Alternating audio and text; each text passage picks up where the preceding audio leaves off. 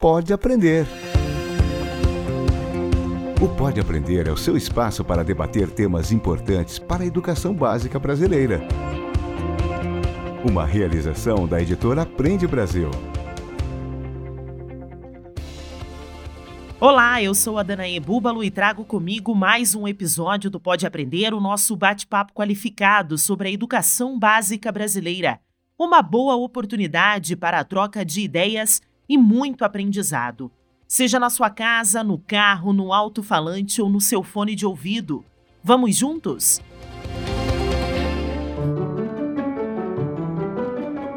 A escola não é um espaço apenas no saber formal institucionalizado Dá também um espaço de discussão dos acontecimentos sociais. Eles não estão para além desse processo, eles fazem parte desse processo.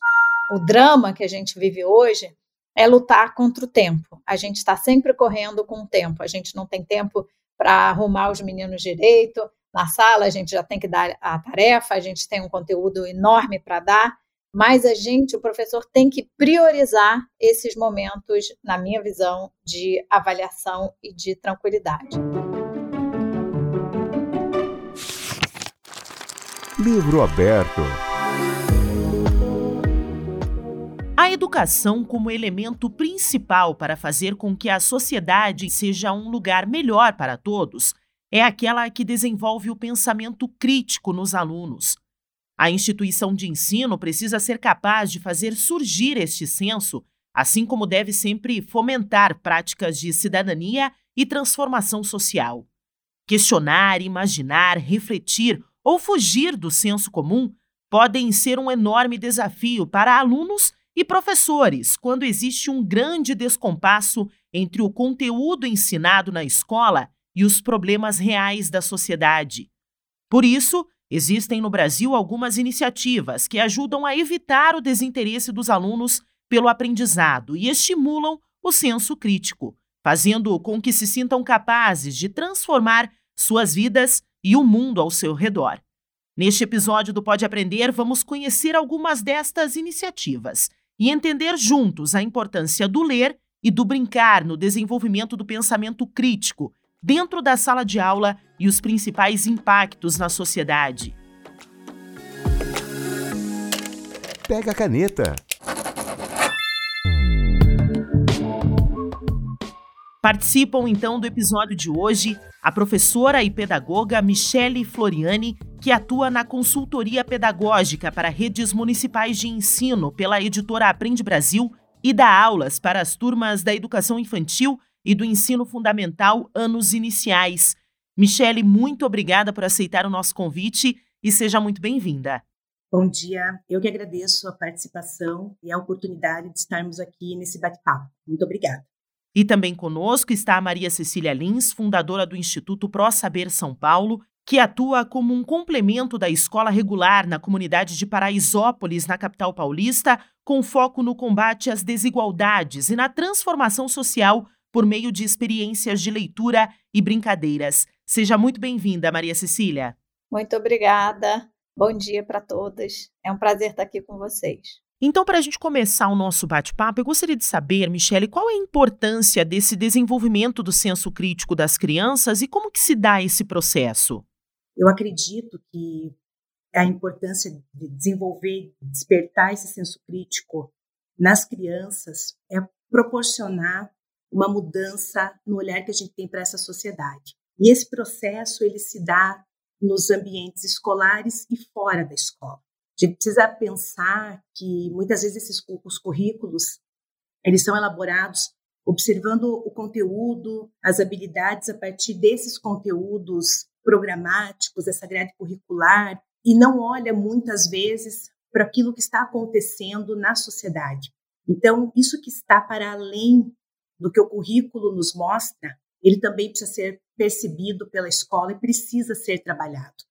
Então, se a gente olhar através da própria literatura, da própria leitura, das discussões, de levar esses temas tão pertinentes para a sociedade, para dentro dos espaços escolares, isso é uma forma de a gente despertar nesses alunos, mesmo os muito pequenos, a sua consciência social e qual é a sua atuação para além dos muros da escola.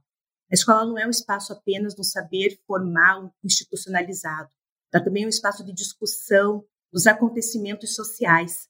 Eles não estão para além desse processo, eles fazem parte desse processo.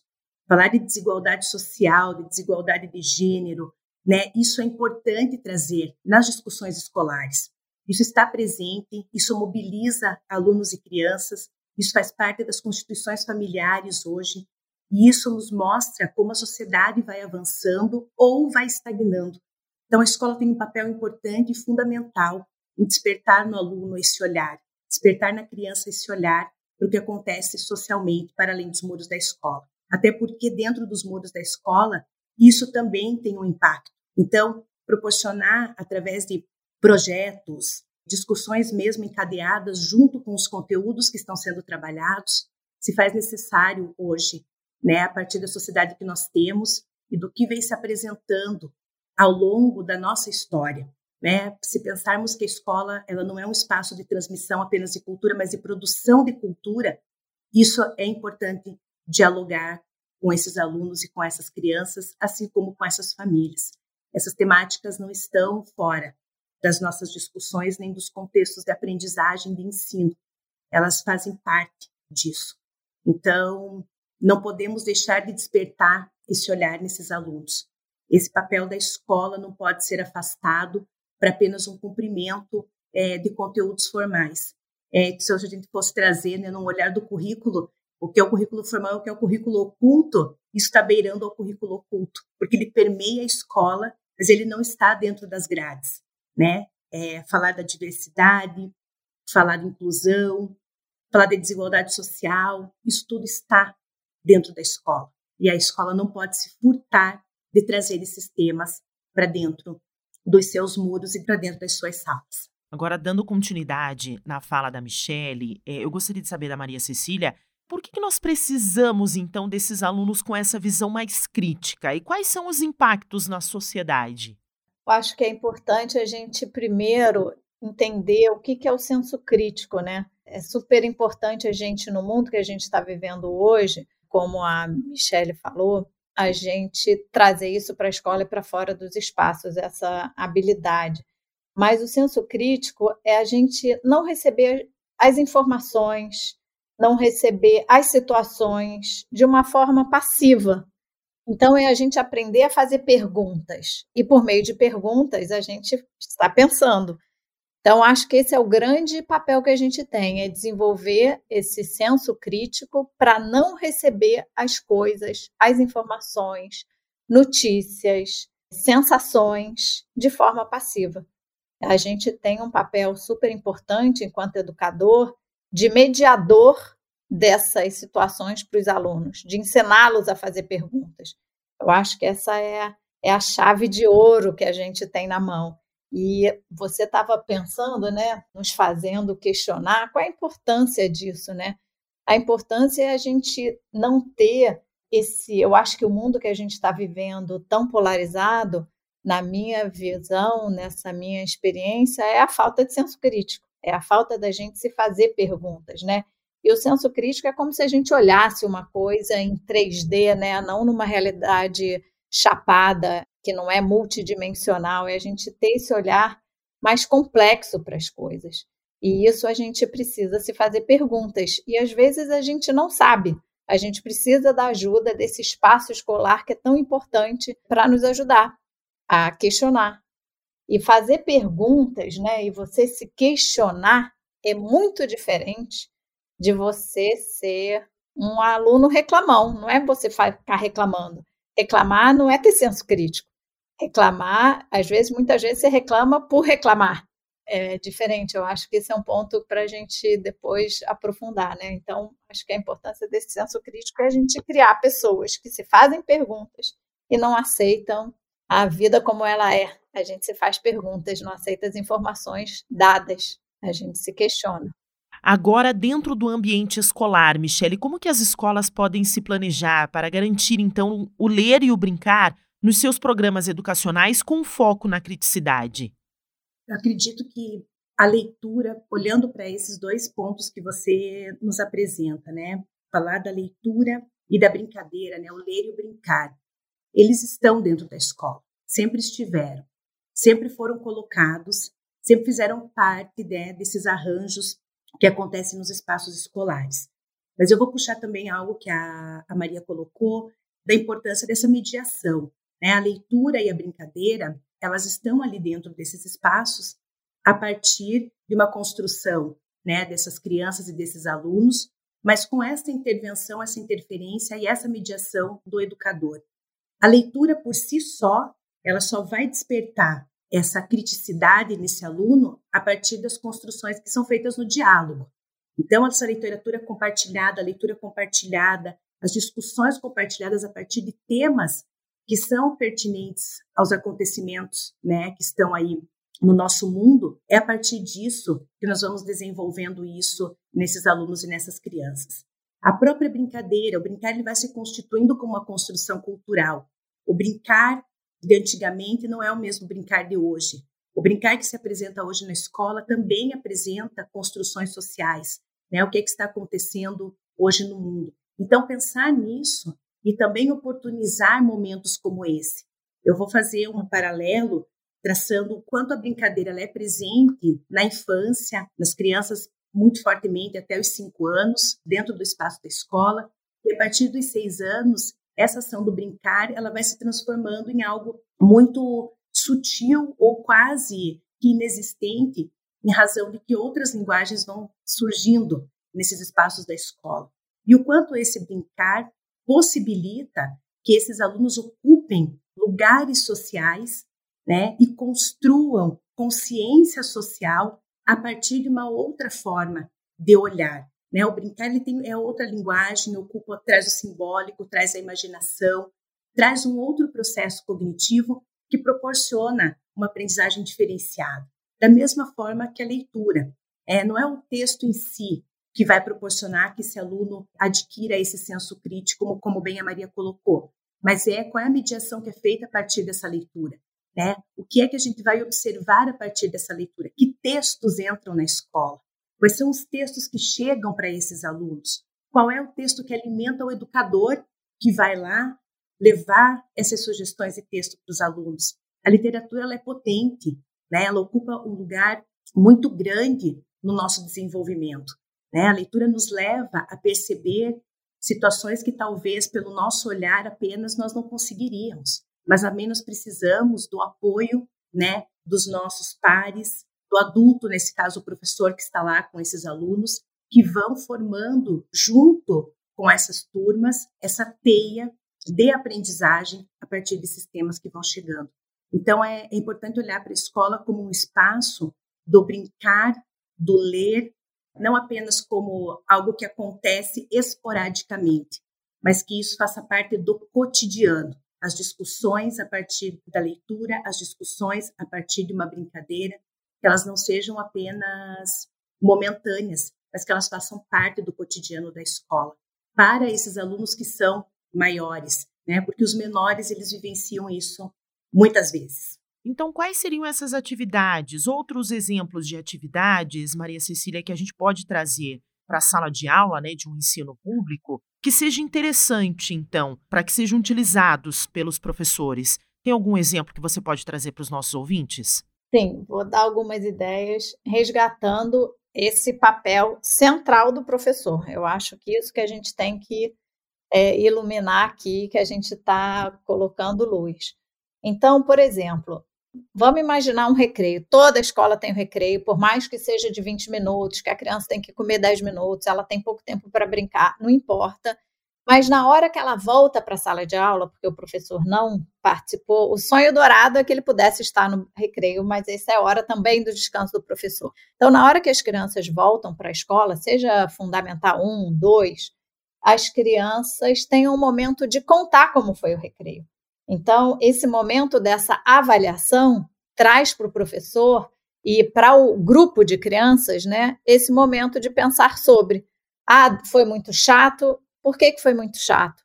Porque não tinha nada para fazer, mas não tinha nada que vocês pudessem criar juntos. Então, toda essa mediação que a gente está falando, todas essas perguntas que o professor pode fazer depois de um momento de recreio. Isso é uma dica muito simples e que o drama que a gente vive hoje é lutar contra o tempo. A gente está sempre correndo com o tempo. A gente não tem tempo para arrumar os meninos direito. Na sala, a gente já tem que dar a tarefa, a gente tem um conteúdo enorme para dar, mas a gente, o professor, tem que priorizar esses momentos, na minha visão, de avaliação e de tranquilidade.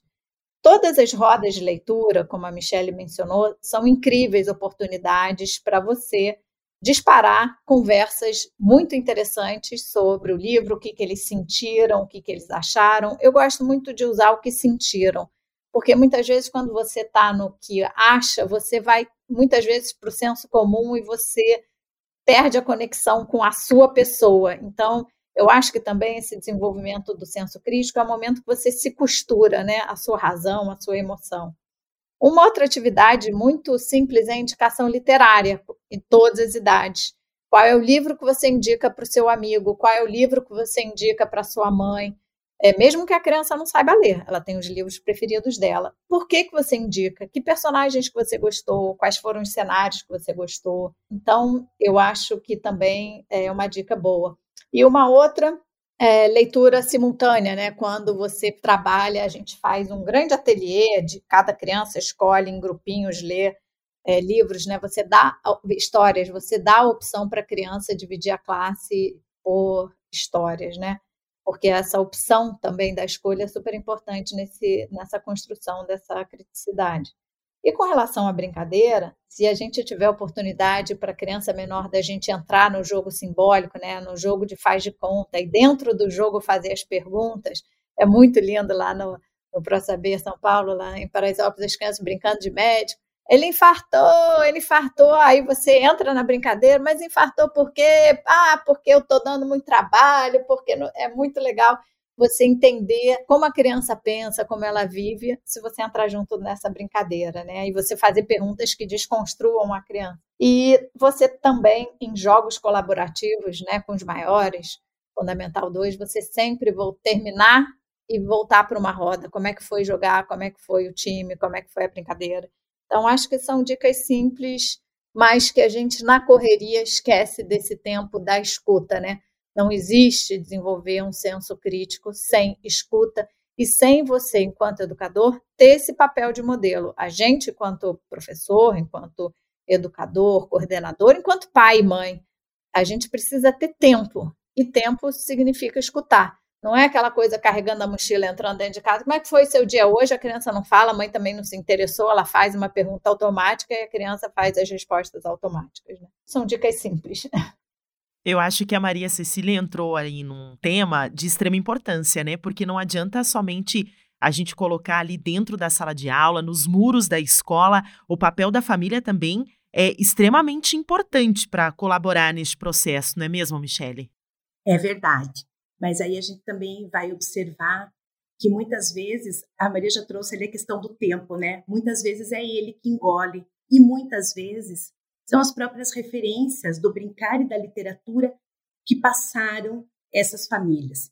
Então, eu achei muito interessante, fiquei ouvindo a fala da Maria e lembrando de duas situações que eu vivenciei nos espaços da escola com relação ao trabalho conjunto da família. Um deles foi a oportunidade de trazer literatura é, num trabalho coletivo. Então, o sarau literário que foi feito com as crianças desde a educação infantil até o ensino fundamental. Eles fizeram algumas aquelas geladeiras que são preparadas para colocar os livros nos espaços da escola, nos espaços externos. Separaram algumas literaturas que eles gostariam, fizeram uma feira do livro, mas que envolviam as famílias né, da comunidade de aprendizagem daquela escola. E isso trouxe um momento muito importante para a família também, de ouvir a contação de história, de sentar junto com as crianças para ouvir as histórias, de escolher junto. E você via muitas famílias dizendo: Nossa, quando eu era criança eu vi um gibi como esse. Então você, você vê que esse lugar do pertencimento da literatura, a leitura, o livro, né, ele ainda, para alguns, ele está muito distante, muito longe. Então, quanto foi importante isso para a escola de trazer essa família para entender este processo. E outra foi de resgatar as brincadeiras com os quais essas famílias brincavam e irem brincar com as crianças dentro da escola. Então, tinham avós, avós, tios, pais, mães responsáveis, trazendo as suas referências do brincar, do que era o brincar na época em que eles brincavam. Hoje, o tempo, ele engole a rotina dessas famílias, os cotidianos familiares, né? Quando eles chegam da, da escola, muitas vezes a família está lá com muitas atribuições. Então, esses momentos são enriquecedores. É um trabalho conjunto, a gente sabe disso, né? A gente tem essa consciência de que a escola não faz sozinha e a família também não faz sozinha. Mas é preciso trazer essa família para esse espaço da escola e para entender, né, do processo de aprendizagem, mas de uma forma como pertencimento, porque muitas vezes a família também não pertenceu a esse trânsito na literatura, ao trânsito nesse brincar e o quanto isso vai resgatando essas relações. Então foram momentos muito bonitos e que se estenderam. Então aí você via, ah, eu vou levar agora o livro porque a minha mãe gostou, ah, eu vou contar essa história em casa. Então o quanto esses momentos potencializam isso, porque a gente precisa entender. Até um tempo atrás, a leitura e o livro eram objetos para poucos.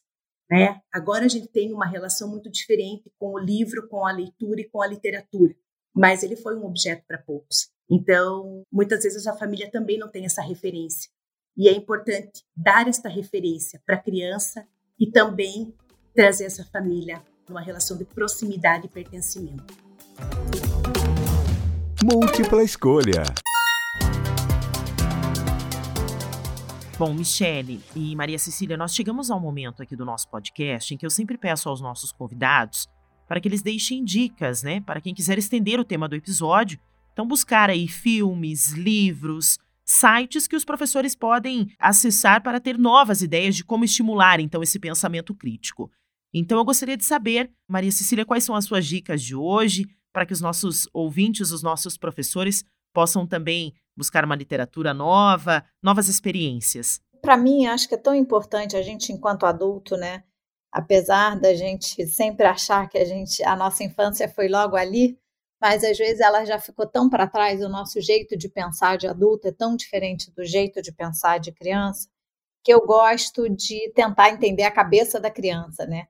Então, eu trouxe aqui duas dicas bem simples, mas que são muito legais. Uma é um livro que se chama Um Menino de Olho no Mundo, do Mark Simon. É o jeito que a criança eu imagino que ela deva ter aqui quatro, cinco anos, ela recebe as informações do cotidiano das famílias. É bem legal por meio de imagens, seja para a gente entender a cabeça, seja para professor que dá a formação de professores, né? Tem um outro que é Quando Eu Voltar a Ser Criança, ele é bem antigo, é um livro escrito pelo Janus, eu não sei falar o sobrenome dele, mas é fácil, quando você digitar Quando Eu Voltar a Ser Criança e é como a criança, ela voltando no tempo, o que ela se lembra é o recreio. Então, como é que era o tempo do recreio para ela, os sentimentos da criança no recreio. Então, acho que isso é uma dica legal. E tem o famoso direitos do leitor, né, que eu acho isso muito importante, porque a gente às vezes bota a literatura como uma coisa muito escolar. A literatura é um prazer, a literatura é um direito. Então, a gente tem que lembrar né, do Antônio Cândido também, quem quiser ler o direito à leitura, mas o direito dos leitores também é uma boa dica para a gente aprender o que, que a gente tem que respeitar quando escolhe um livro para as crianças. E seguindo nessa transformação social nos alunos, Michele, quais são as suas dicas de hoje? Então, eu gostaria de deixar duas dicas também. Uma delas é uma página, também tem disponível no YouTube, que é o Território do Brincar, acho que ele representa os olhares para como essas crianças brincam no Brasil, da representação né, da, da brincadeira, dos espaços, que é uma referência importante no olhar do adulto para essa brincadeira da criança e de como a criança brinca. E também eu gostaria de deixar um livro que para mim ele foi muito tocante, que foi é do Francisco Tonucci, Com Olhos de Criança, que é como a criança vê a escola, o espaço da escola, a partir dos desenhos do Tonucci, que acho que ele representa muito bem né, o olhar da criança, do professor, para esse espaço tão coletivo e ao mesmo tempo tão adulto. Então, acho que são duas dicas interessantes aí de literatura. Mas também vou deixar mais uma, se me permitirem, que eu acho que a gente, enquanto professor, enquanto educador, a gente também apresenta para esses alunos e para essas crianças aquilo que nos alimenta e do quanto a gente precisa também ler para poder entrar nesse universo que é tão vasto da própria questão da desigualdade e do olhar para o outro. Eu queria deixar o último livro da Djamila Ribeiro, que é o Cartas para Minha Avó, que ela vai fazer, né, vai trazer uma narrativa como se ela estivesse contando para a avó dela que já faleceu sobre a vida dela, e ela traz referências muito importantes da infância de uma menina negra, de como se constitui dentro da sociedade, né, da entrada na universidade. Eu acho que também é um ponto de reflexão para a gente, adulto, pensar né, no que está fora da escola, mas também está dentro dos nossos espaços. Diversão para casa.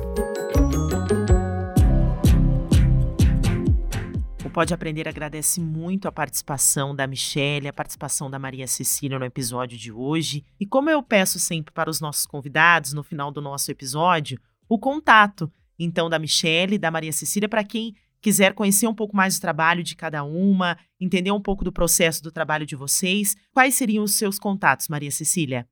Pode mandar um e-mail para o ProSaber, é o contato arroba prosabersp.org.br, que é, eu recebo e vou adorar receber todo mundo para um cafezinho, quem quiser conhecer as práticas de leitura, brincadeira, quem quiser bater papo sobre educação ou sobre a vida, é, vai ser muito bem-vindo. Pode mandar e-mail que eu vou adorar. E, Michele, quais são os seus contatos? Então, o meu também pode me mandar e-mail para o mfloriane.positivo.com.br e vou ficar bastante feliz aí em fazer trocas com vocês. E Maria, já quero teu contato, que já quero fazer trocas com você também, né? Que foi muito bacana te ouvir mesmo por um curto tempo e a gente fica sempre à disposição. É sempre um prazer falar de educação, de criança e de pessoas. Muito obrigada, Michele. Mais uma vez, muito obrigada, Maria Cecília. E obrigada a você que nos acompanhou em mais um bate-papo qualificado sobre a educação básica brasileira. Lembrando que o Pode Aprender é uma realização do Aprende Brasil com a produção da banca do podcast. Para comentários e sugestões, basta enviar um e-mail para aprendebrasil.positivo.com.br. Acompanhe os próximos episódios do Pode Aprender na sua plataforma de podcast preferida, nas redes sociais e no site Aprende Brasil. Até mais!